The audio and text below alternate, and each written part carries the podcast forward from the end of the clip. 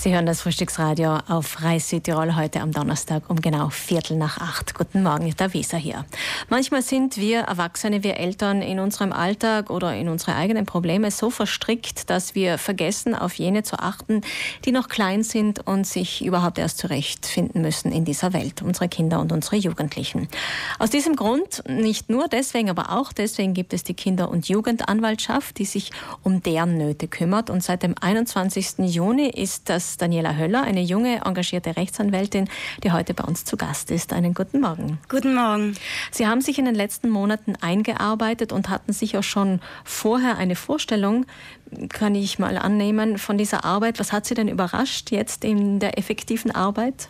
Ja, also die erste Zeit war jetzt sehr arbeitsintensiv und ich habe darüber gestaunt, dass nicht nur die Palette an Aufgaben, also das, was wir effektiv tun können, sehr groß ist, sondern auch jene an Themen, die wir behandeln. Und das wäre die Themen vielleicht von bis? Ja, also es geht von körperlicher psychischer, sexualisierter Gewalt über Vernachlässigung, Mobbing, Cybermobbing, familiäre Konflikte, Diskriminierung, Inklusion von Kindern mit besonderen Bedürfnissen. Also äh, es gibt sehr viele Themen, äh, mit denen wir uns tagtäglich auseinandersetzen. Mhm. Wer kann sich denn an Sie wenden? Sind das jetzt die Kinder und Jugendlichen selbst oder auch, ich weiß nicht, ein Nachbar, der etwas beobachtet oder eine Lehrerin, die einen Verdacht hat? Wer darf sich denn, wer kann sich denn, wer, wer meldet sich effektiv bei Ihnen? An uns können sich sowohl Kinder als auch Jugendliche wenden, auch Erwachsene, sofern es um die Rechte von jungen Menschen geht und auch öffentliche Einrichtungen. Das heißt, Sie ähm, verweisen dann eventuell weiter bzw. werden dann aktiv. Was ist dann genau Ihre Aufgabe? Genau, also wenn sich jemand an uns meldet äh, mit einem Anliegen, dann studieren wir zunächst einmal die Situation. Es kommt zu einem Erstgespräch, zu einem Face-to-Face-Gespräch. Es sind meistens delikate Sachen, die man nicht am Telefon bespricht. Deswegen treffen wir uns und wir schauen uns die Situation an und entscheiden dann gemeinsam, wie wir weiter vorgehen. Und in gewissen Situationen müssen wir weiter verweisen, an einen Experten verweisen. Aber wir machen Beratungen, rechtliche Beratungen und auch Vermittlungen. Wo drückt denn am meisten der Schuh? Ja, familiäre Konflikte ist bestimmt ein sehr großes Thema. Ich beobachte sehr oft, dass das Recht der Kinder und Jugendlichen auf Familie verletzt wird. Mhm, das heißt, ein Beispiel? Ja, zum Beispiel, also es steht ja ganz klar sowohl in der Kinderrechtskonvention als auch in unserem Zivilgesetzbuch, dass die Kinder das Recht haben auf beide Eltern und auch das Recht haben äh, auf die Verwandtschaft beider Eltern. Und es ist erst kürzlich vorgekommen, dass sich eine Großmutter an uns gewandt hat.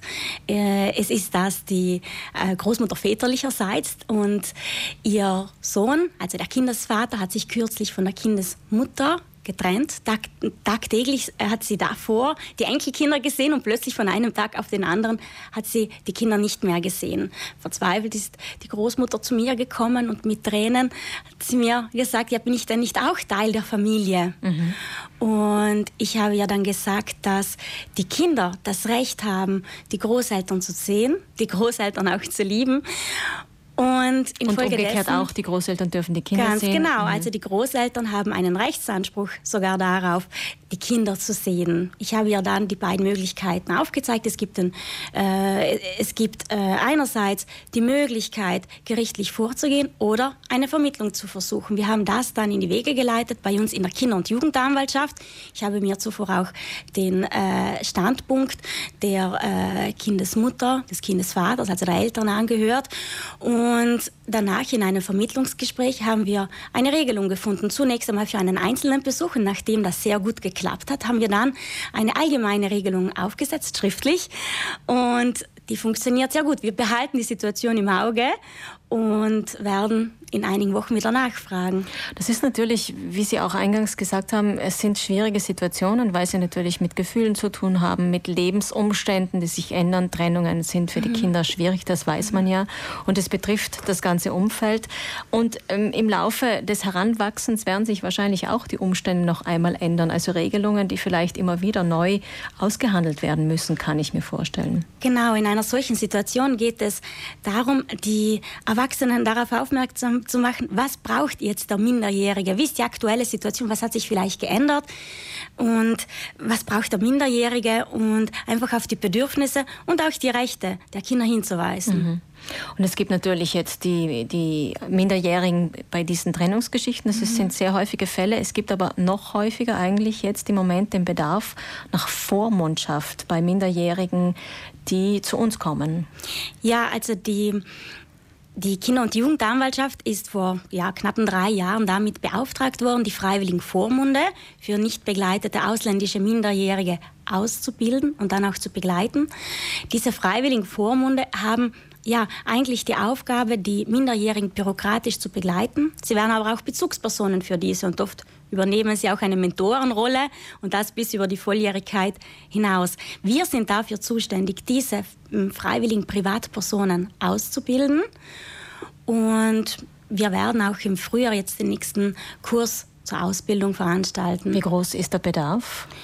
So ja. über den Daumen geballt, wie viel suchen Sie? ja, also es, es, es gibt äh, insofern also nicht zu viele, die sich melden können. Also wir sind hier immer in Kontakt mit dem Jugendgericht und äh, wir würden uns freuen, wenn wir wieder eine Gruppe von 20 Personen finden. Mhm. Interesse hat an diesem Kurs teilzunehmen und danach auch äh, die Zeit, den Willen und die Kraft hat, dieses verantwortungsvolle Amt auszuüben. Daniela Höller, Kinder- und Jugendanwältin, Sie sagen, es gibt kein Problem, das zu klein ist, dass man Ihnen melden kann, aber zum einen gibt es doch eine gewisse Hürde, sich mit Problemen an jemanden zu wenden und wenn es einen nicht selbst betrifft, dann hat man vielleicht auch die Hemmung, dass man sich in das Leben eines anderen einmischt. Was können Sie diesen Personen mit auf den Weg geben heute hier bei uns? Ja, es gibt kein Problem, das zu klein ist, als dass wir uns damit beschäftigen würden. Auch äh, ich denke mir immer, für Kinder kann etwas, was für uns Erwachsene vielleicht nicht so wichtig ist oder nicht so gravierend sein, schon sehr schlimm sein. Deswegen ist es mein Ziel, ähm, verstärkt direkt mit den Kindern in Kontakt zu treten. Ich bin sehr viel in Schulen unterwegs mhm. und mache dann auch immer ganz konkrete Beispiele, damit die jungen Menschen auch wissen, oh, das ist ein Fall für die Kinder- und Jugendanwaltschaft. Ich kann mich auch melden.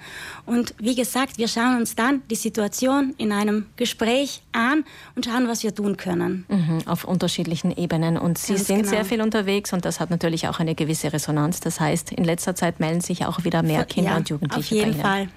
Vielen Dank, Daniela Höller, dass Sie heute bei uns waren und uns einen Einblick in Ihre Arbeit gegeben haben. Sie sind ja noch dabei, sich einzuarbeiten. Ein halbes Jahr liegt jetzt hinter Ihnen als Kinder- und Jugendanwältin. Alles Gute. Dankeschön.